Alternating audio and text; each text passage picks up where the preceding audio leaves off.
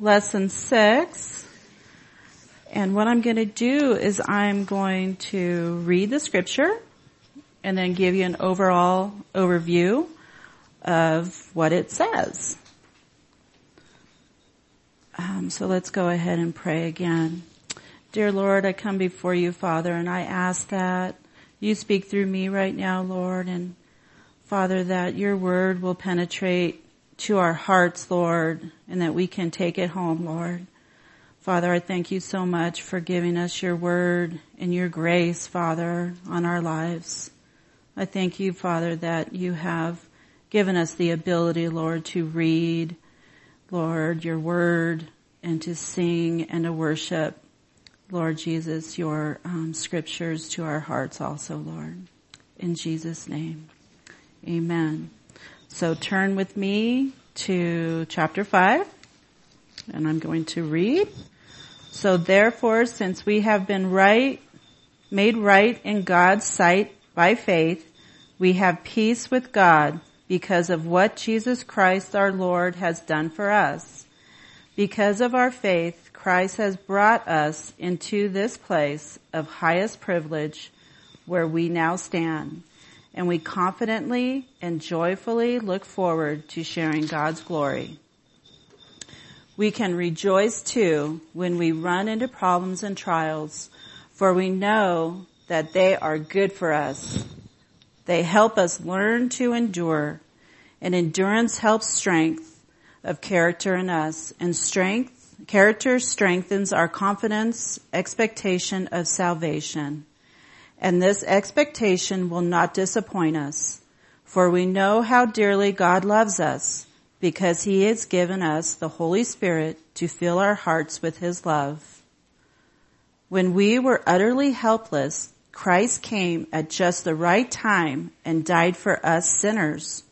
Now no one is likely to die for a good person, though someone might be willing to die for a person who is especially good. But God showed his great love for us by sending Christ to die for us while we were still sinners. And since we have been made right in God's sight by the blood of Christ, he will certainly save us from God's judgment. For since we were restored to friendship with God by the death of his Son while we were still his enemies, we will certainly be delivered from eternal punishment by his life.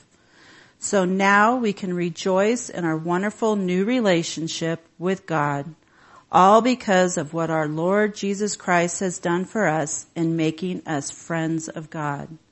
So I'm going to stop right there. This is like a two-part message. They give the whole chapter. So we do have peace with God. Anybody see that movie Broken? Is it Unbroken or Broken? Where at the end, the war's over and the guys finally realize that the war's over. And I mean, who knows how long it had been since before that. And they finally got word that the war is over. How awesome is that? To have that news. But can you imagine if they had found out right away that that war was over, and they're still fighting the war. They're still in battle. You know, we sometimes do that. We don't realize the war is over. We don't realize that the fight has been fought. We need to realize that God has already fought that fight, that the war is over, and we have victory in Christ. Why do we all keep fighting the war when it's over? God sent his Son to die for our sins and rise again so we may live in peace. We all have those thoughts of hope. The Lord doesn't come down on me for this or get mad at me for that or hide in the forest. The war is over. The sin that separated us from God is forgiven and forgotten. If you are a believer in what God the Father did for you by sending Jesus Christ to die in your place, you are righteous. You are justified by faith. We all fall back into that stinking thinking. We have to earn it, or we aren't good enough for God's grace.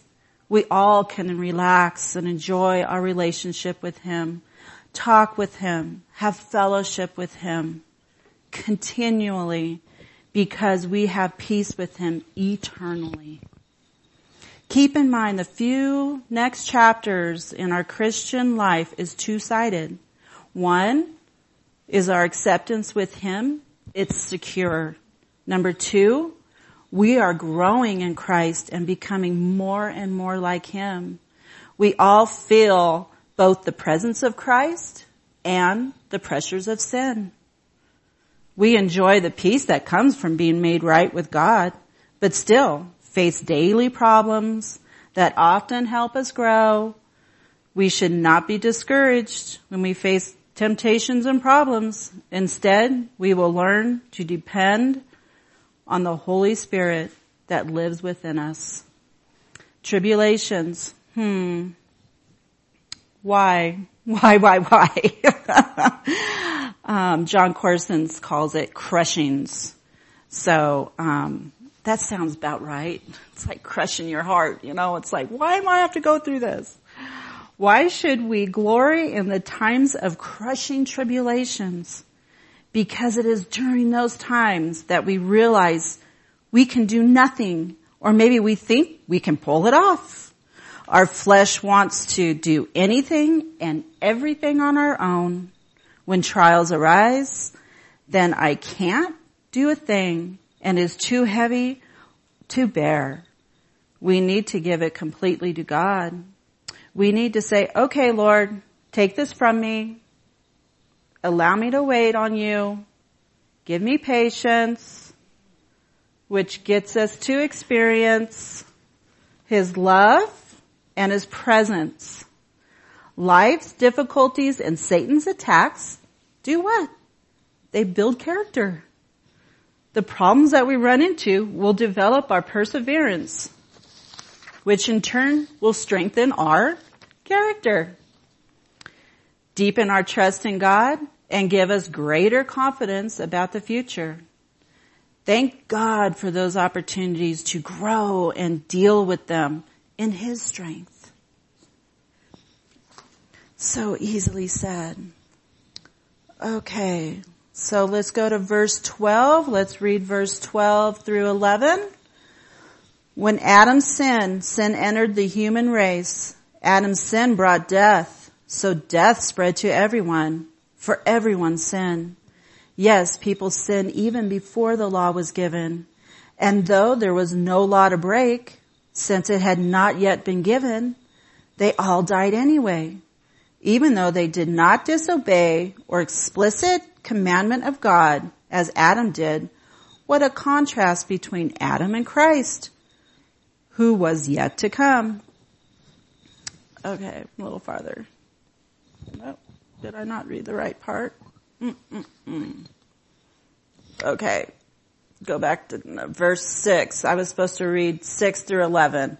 When we are utterly helpless, Christ came at the right time and died for us sinners. Now no one is likely to die for a good person, though someone might be willing to die for a person who's specially good. But God showed His great love for us, sending Christ to die for us while we were still sinners. And since we have been made right in God's sight by the blood of Christ, He will certainly save us from God's judgment. For since we were restored by friendship with God by the death of the Son while we were still His enemies, we will certainly be delivered from eternal punishment by His life. So now we can rejoice in our wonderful and new relationship with God, all because of what our Lord Jesus Christ has done for us in making friends of God.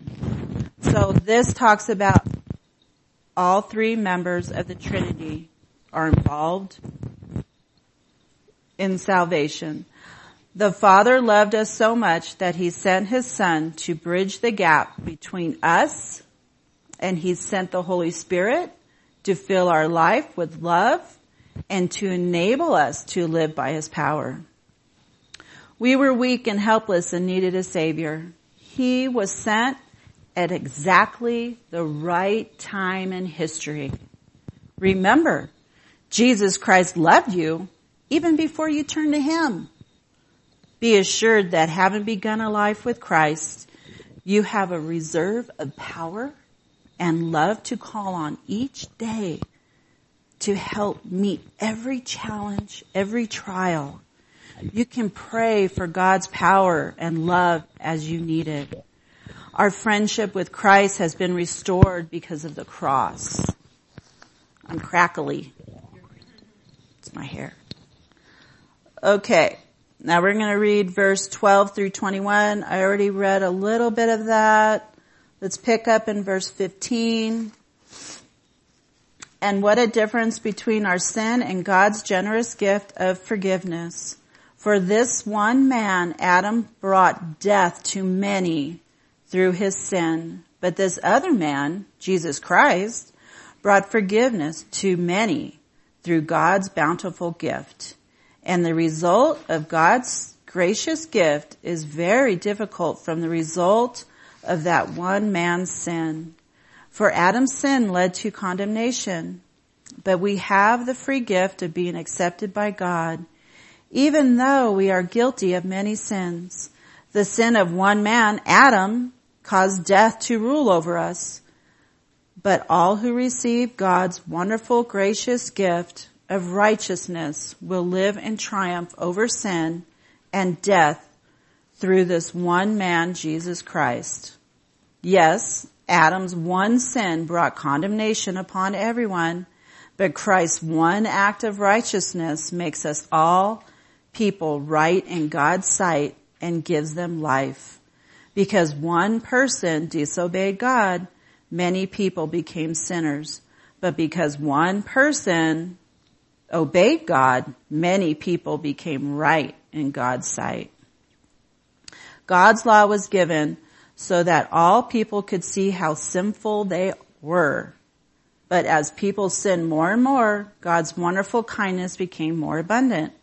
So just as sin ruled over all people and brought them to death, now God's wonderful kindness rules instead, giving us right standing with God and resulting in eternal life through Jesus Christ our Lord. So this is a big section. So it talks about how the contrast between Adam, the sin, and God and life. Okay?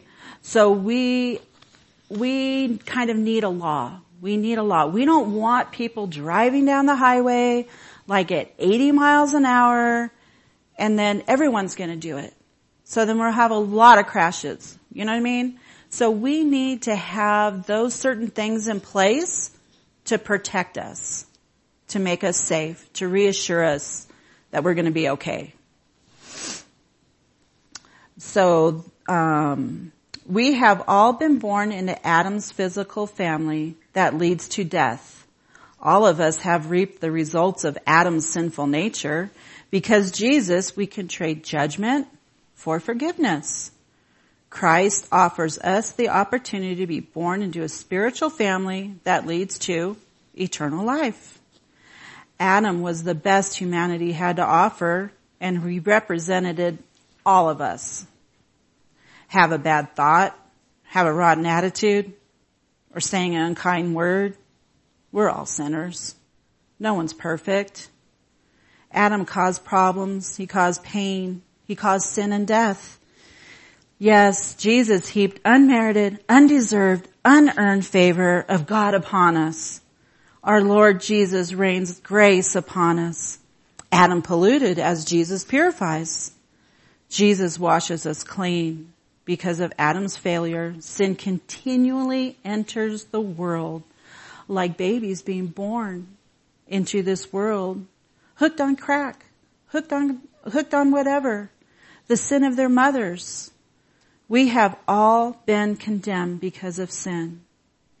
You're being pretty tough on Adam, you might say, placing the rap for all the sins of the world, all the death of mankind, all the junk in our own life and our own file.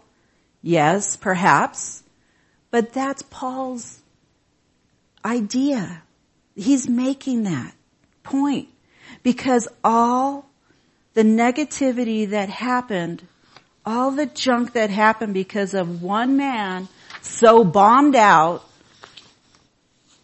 and there's so much good that can happen because of one man coming through, and that's Jesus Christ.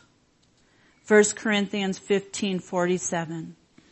Adam was the first man, was made from the dust of the earth, while Christ, the second man, came from heaven. And 1 Corinthians 15:45, the first man, Adam, became a living person, but the last Adam, that is Christ. He is a living, giving spirit. Christ offers us to be a part of the family line of God that begins with forgiveness of sins and leads to eternal life.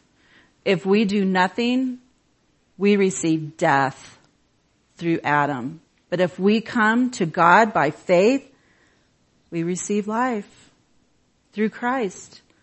Which family line do you choose? We should all see and feel Jesus. He's offering his open arms to lift you above the ladder of the laws, to take you directly to God. Then we are free to obey him out of love. No wonder Jesus could look at the multitudes and have compassion on them. Take every instance he had. He brought peace and mercy. Do we not try to earn our blessings by intensive prayer or Bible study? Try to prove your faith by witnessing or ministering in Mexico or some off-beaten third world country? Do we not fall into the trap of always analyzing, scrutinizing, and condemning yourself as well as others? Salvation is not based upon your knowledge. It's your deep study, your 24-hour prayer chain. It's based upon one thing, the grace and goodness of God in sending one man, the last Adam, Jesus Christ.